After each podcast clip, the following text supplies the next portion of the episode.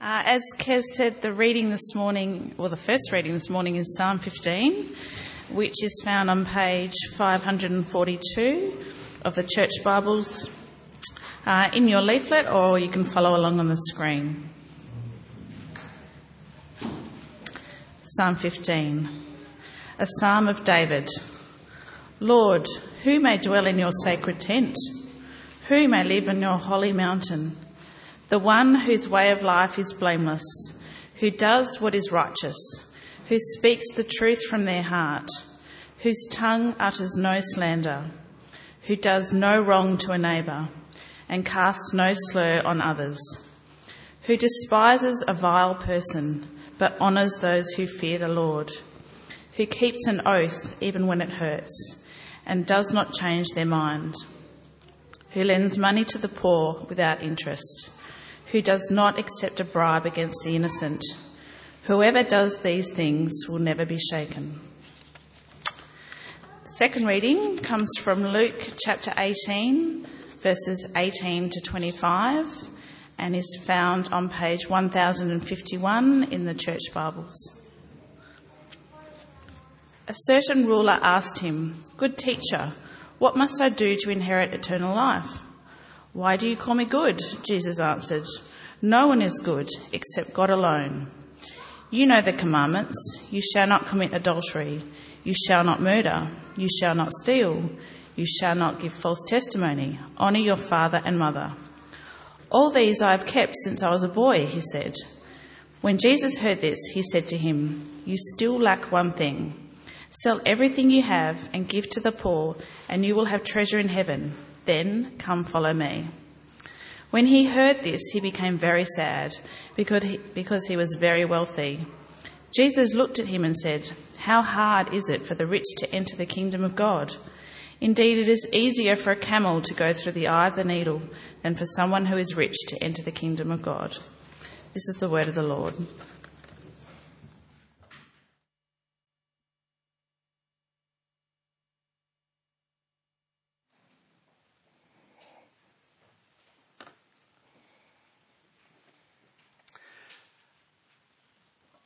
Don't know if uh, many of you are old enough to remember Simon and Garfunkel. Some of you are. Remember the song? I'm a rock. I'm an island. A rock feels no pain. An island never cries. Can I say, uh, no man, no woman, no boy, no girl is an island, is a rock, we all have a desire to belong, don't we? We all long for belonging. I've confessed uh, to you before that I suffer sometimes, particularly weddings, but sometimes just normal, when I go and I see a family enjoying being together. No slur on my family at all, but I want to be part of that. I want to join their family as well. I don't know, that may be a bit weird for you. I don't know. Maybe you understand that. Or maybe it's not a family thing for you. It's, it's friends.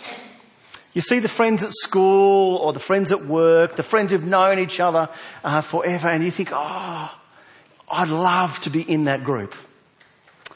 Maybe it's the school prefects with the funky blazers and the special Hogwarts tower and the sacred bathroom and all the other things. Maybe it's the footy team. You want to be in the team. When I was at school, the first 15 at rugby, the first 11 cricket, they were the gods of the school. And oh, to be in them. I was a disdainful despiser of such things. Uh, first volleyball, first water pot. No, they treated me with contempt. To be part of that group was just everything. Maybe it's the team at work that you look in and go, oh, I'd love to be part of that. That desire to belong. C.S. Lewis, you know, the author of the Narnia books, wrote lots of other stuff. He talks about it as the desire to be in the inner ring. And there are lots of these rings. This desire to belong is a very human reality. And there's nothing actually wrong with it. It's the way that we've actually been made. That's why Simon and Garfunkel actually got it wrong. They are not rocks. They are not islands. We all want to belong. There is nothing wrong with that desire. And this morning in Psalm 15, we see the ultimate inner ring. Let's start. David, King David, wrote this psalm. Lord, who may dwell in your sacred tent? Who may live on your holy mountain? Now, you might look at that and think, mm, you know, the whole idea of camping on top of a mountain doesn't really do it for you. I love camping, but there's a, there's a limit to it. There's a limit to it. The weather needs to be good, otherwise it gets a bit frustrating. Do we long to camp on top of a mountain? What's David actually getting at? He's not talking about going on a camping trip because he's talking about a particular tent, the sacred tent, the tabernacle, which later David's son Solomon replaced with the temple. And this was the center of Israelite faith. This was the core of their religion. And the mountain that he speaks of is not just some random mountain, it was Mount Zion. And so what David is doing in asking these two questions, who may dwell in your sacred tent? Who may ascend the mountain? He's actually talking about who may have the closest personal relationship with God. He's talking about being at the heart, the heart of God's relationship with his humanity. Who is in that inner ring? But why would you want to be? Why would you want to be? Maybe this morning you're not a Christian person. It's great that you're here, can I say? But maybe you're thinking, oh, that's good for them, but I don't really want that. Why do you want to be? Maybe as a Christian you're thinking, actually, you know, there's lots of things I love. And God's just one of them. But can I actually say, this is the best thing because in it, the God of creation has come to us and invited us into relationship with Him. And from that relationship, blessings overflow. Let me give you just two particular ones. Belonging in that relationship gives incredible security. A bit later in the Psalm, Psalm 40, I waited patiently the Lord, for the Lord. He inclined to me and heard my cry. He drew me up from the pit of destruction, out of the miry bog, set my feet upon a rock, making my steps secure. The psalmist sings of the salvation that comes from the Lord, captured beautifully in Hebrews 13 in the promise from Joshua. God's promise to his people. Never will I leave you. Never will I forsake you. Incredible security comes in belonging.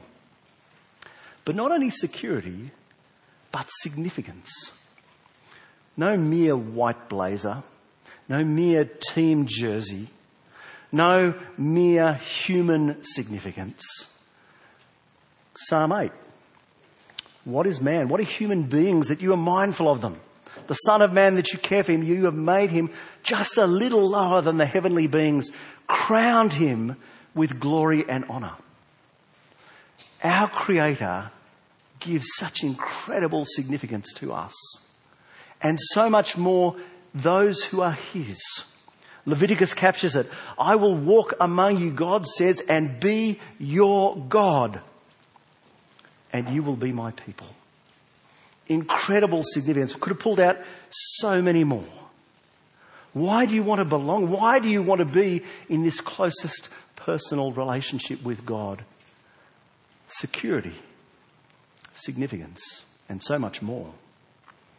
But maybe you're thinking, actually, you know, that's good for you, but I don't need that. I can do this by myself. I've got this covered. God, you can have God. I can do it my way. Can I suggest that you even though you may not call them by these terms, you have gods. There is always something that is ultimate in your life. There is always something that gives meaning and purpose that gives security and significance. I know that I am safe because dot dot dot. I know that my life has meaning and significance because dot dot dot. This fellow, those of you who have been around, you've met him before. His name's David Foster Wallace. Uh, he's no longer with us. Wasn't a Christian and had a farewell uh, address to a bunch of graduating university students. He delivered an address and in it he writes these words. He says, here's something that's weird but true. In the day to day trenches of adult life, there is actually no such thing as atheism. There is no such thing as not worshipping. Everybody worships. The only choice we get is what to worship. This man was no Christian, but he recognizes everybody worships. Everyone has something that is ultimate, something that you look to for those blessings, for that meaning, for that security, for that significance. Maybe it's your family. Those network of relationships, the friendships that you have, the money that you've accumulated, your devastating good looks, your fame, the success,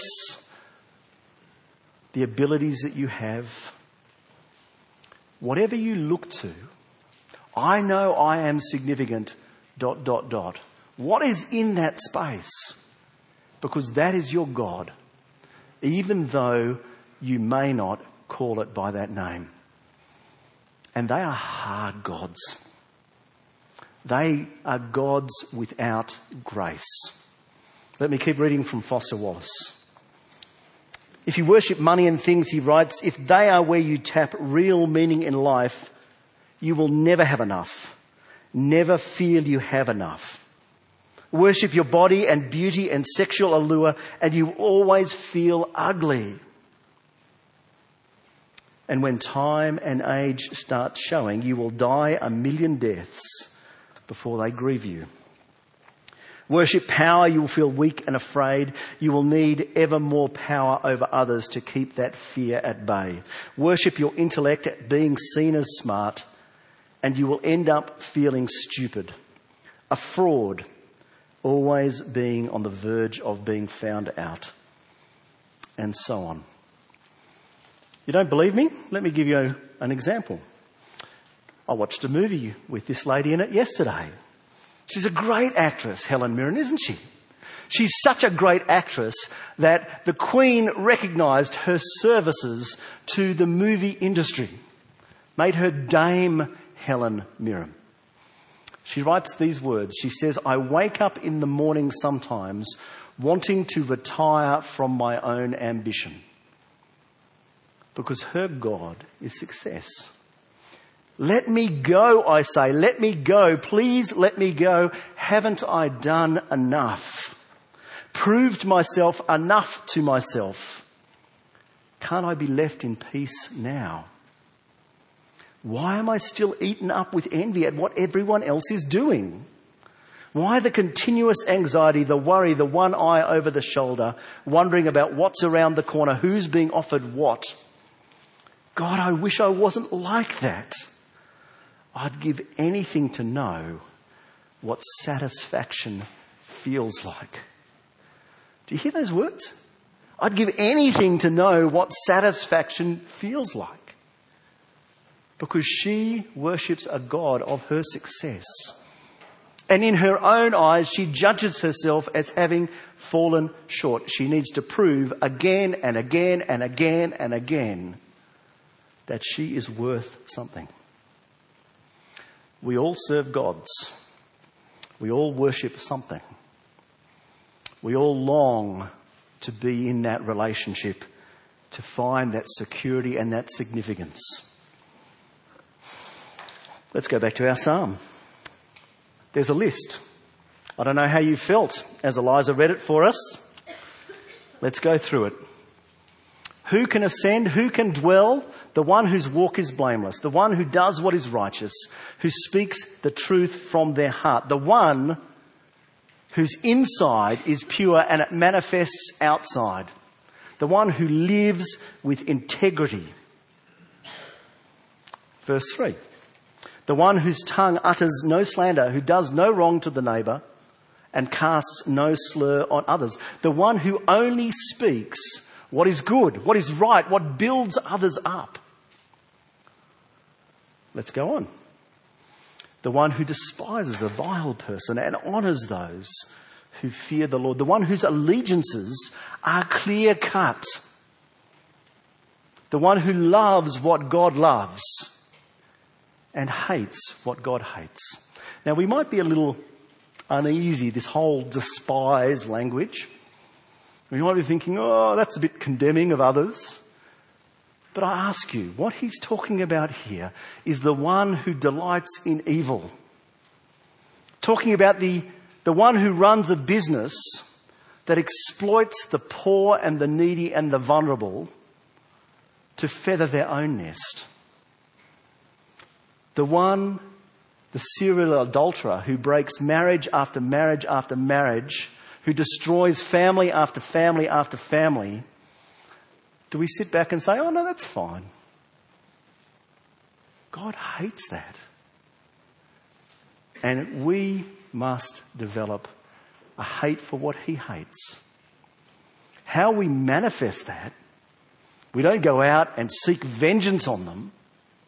We seek to love our enemies, but we cannot say that that is good. Let's keep going.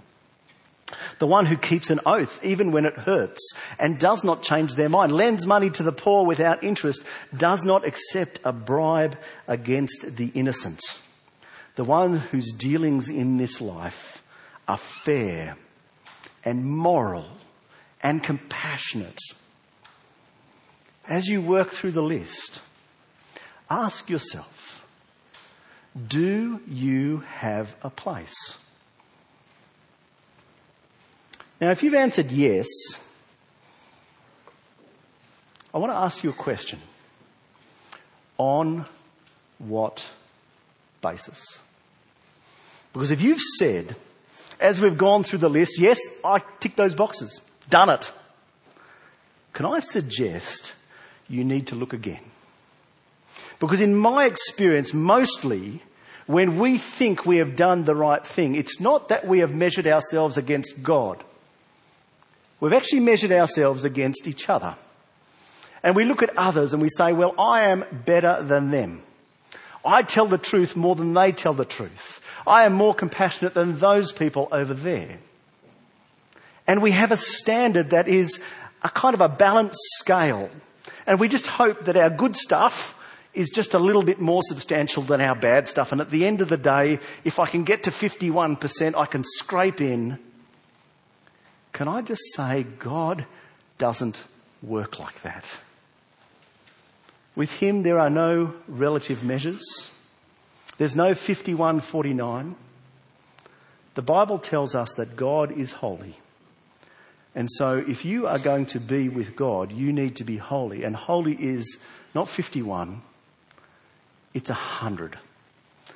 Let's go and explore that little story, the other story that Eliza read for us. You remember, it's probably a familiar story of this rich guy that comes to Jesus and he asks a really bizarre question.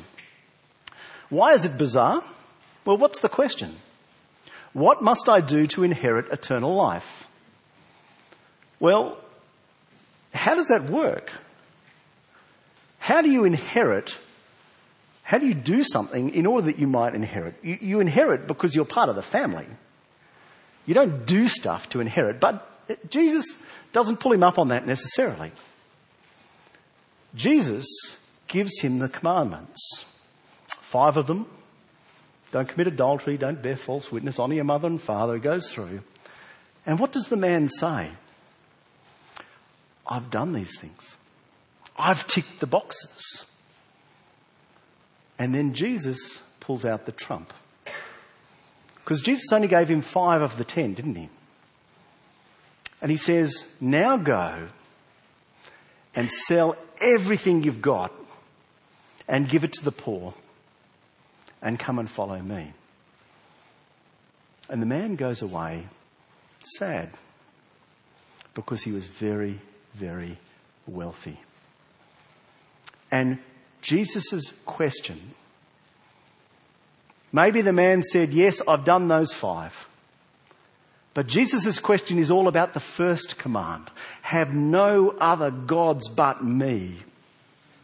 And the very fact that he could not let go of his wealth showed that that was God for him. It was more important than inheriting eternal life, more important than the closest personal relationship with God. And he goes away sad. It's possible to tick boxes and still fall short. So if you've answered yes, think hard. If you've answered no, can I say if you are not a Christian, that is the best answer that you can actually have.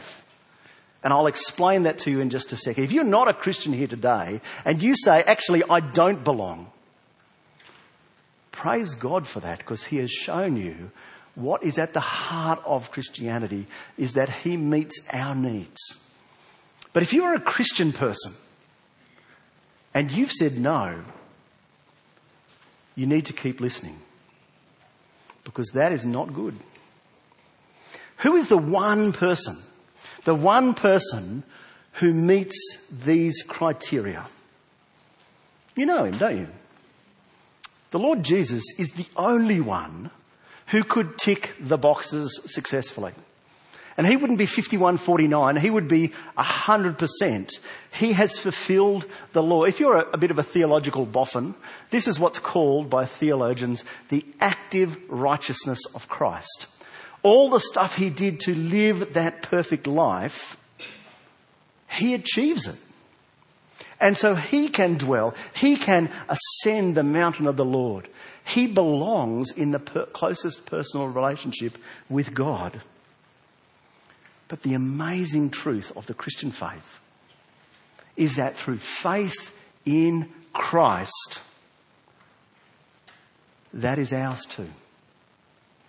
Not based on our merit, not based on our achievements, but based on His achievements, based on everything that He has done. You can summarize the gospel, the good news of the cross, is that in Christ that he lived the life that we should have lived and he died the death we should have died to bring us to God. Let's unpack that. Jesus lived the life that we should have lived. He lived a life of love for God and love for neighbor perfectly.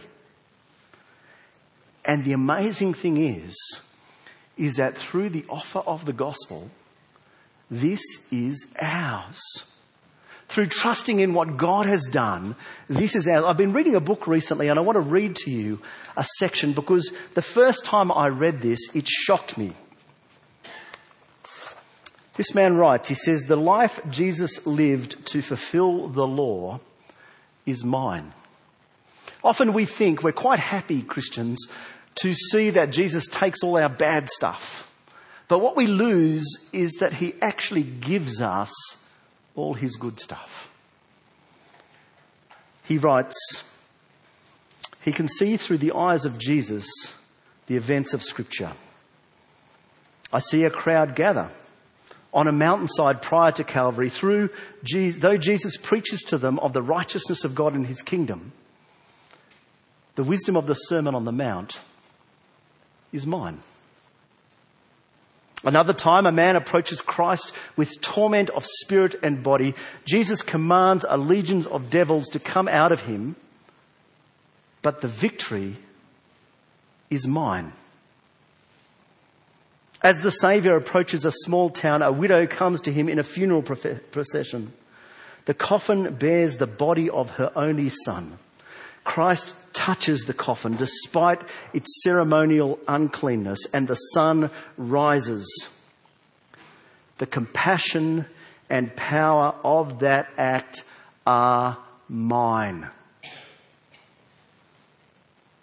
In the wilderness, Satan approaches and tempts God's Son with allurements that would satiate pleasure, power, and pride. Jesus resists him with the word of God, and the righteousness of that resistance is mine. Bryan Chapell says it like this All the credit for Christ's sermons, his miracles, resistance to evil, and suffering for good is mine. And so the amazing truth of the Christian gospel is that through faith in what Christ has done, we can have that closest personal relationship. Not because we are good, but because He is good. Jesus lived the life we should have lived and He died the death we should have died. That transfer works the other way. We get all his righteousness. We get all the good stuff. He gets our sin. And as he died, we die with him. We die to sin. We die to God's judgment. There is no condemnation for those who are in Christ Jesus. That Jesus, he was cast out. The one who by right deserve that relationship with God. The one who was holy as God is holy became unclean, cast out, rejected for us. Penalty paid. Penalty paid. It's an amazing truth. In Christ, we have a place. And David knew that. David wasn't looking at himself. If you know his story, the guy's a murderer and an adulterer. I don't think he's standing up saying, I've got it all together. I ticked the boxes.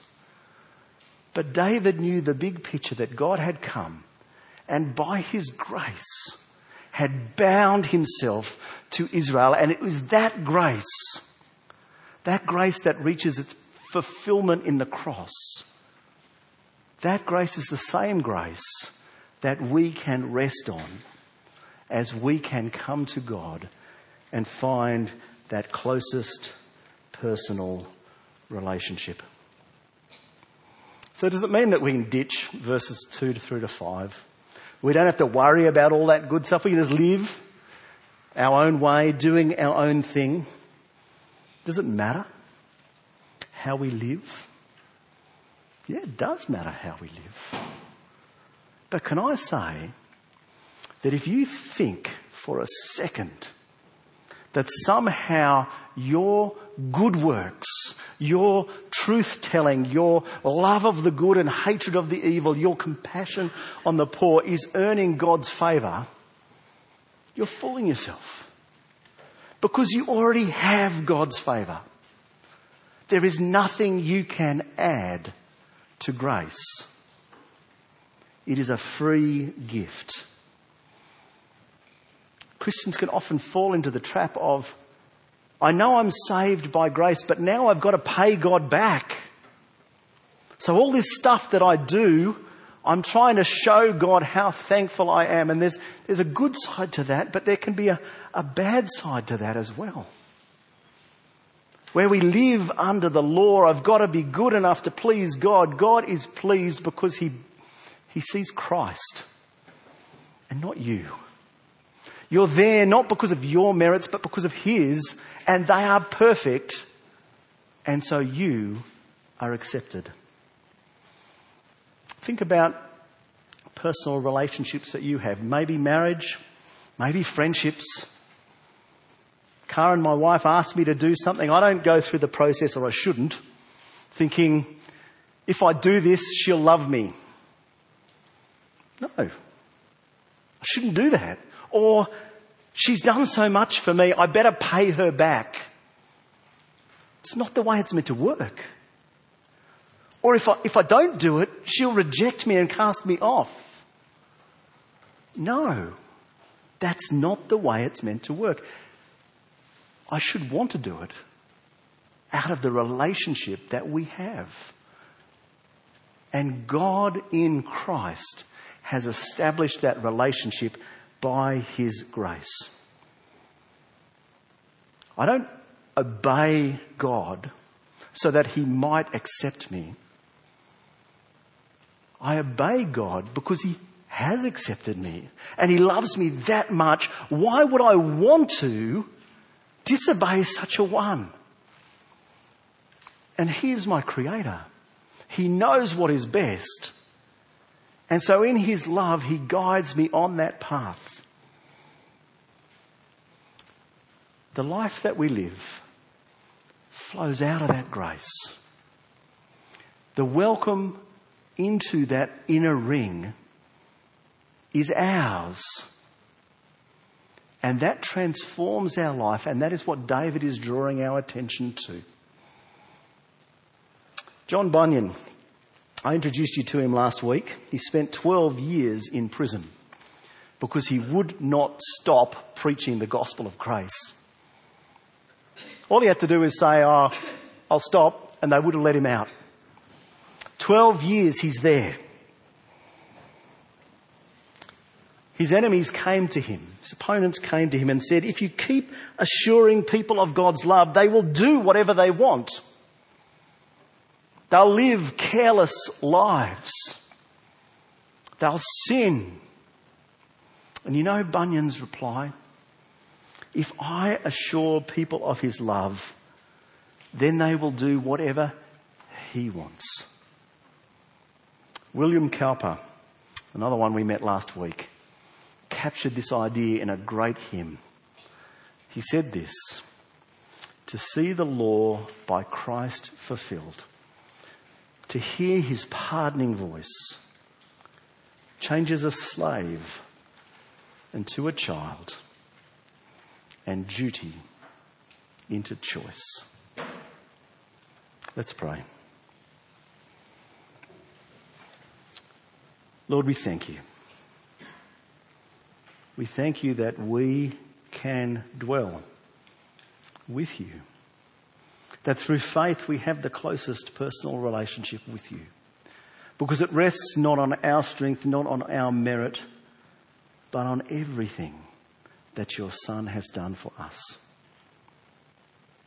Father, we pray that you would keep reminding us each and every day, each and every moment of the love that you have lavished upon us in Christ. That by your Spirit you would stir our hearts, that we might love you in our words, in our lives, not to earn your love, but because we have your love and that we might rest in that grace. We pray this in Jesus' name. Amen. I'm going to spend just a moment now, just in quiet reflection. Maybe it's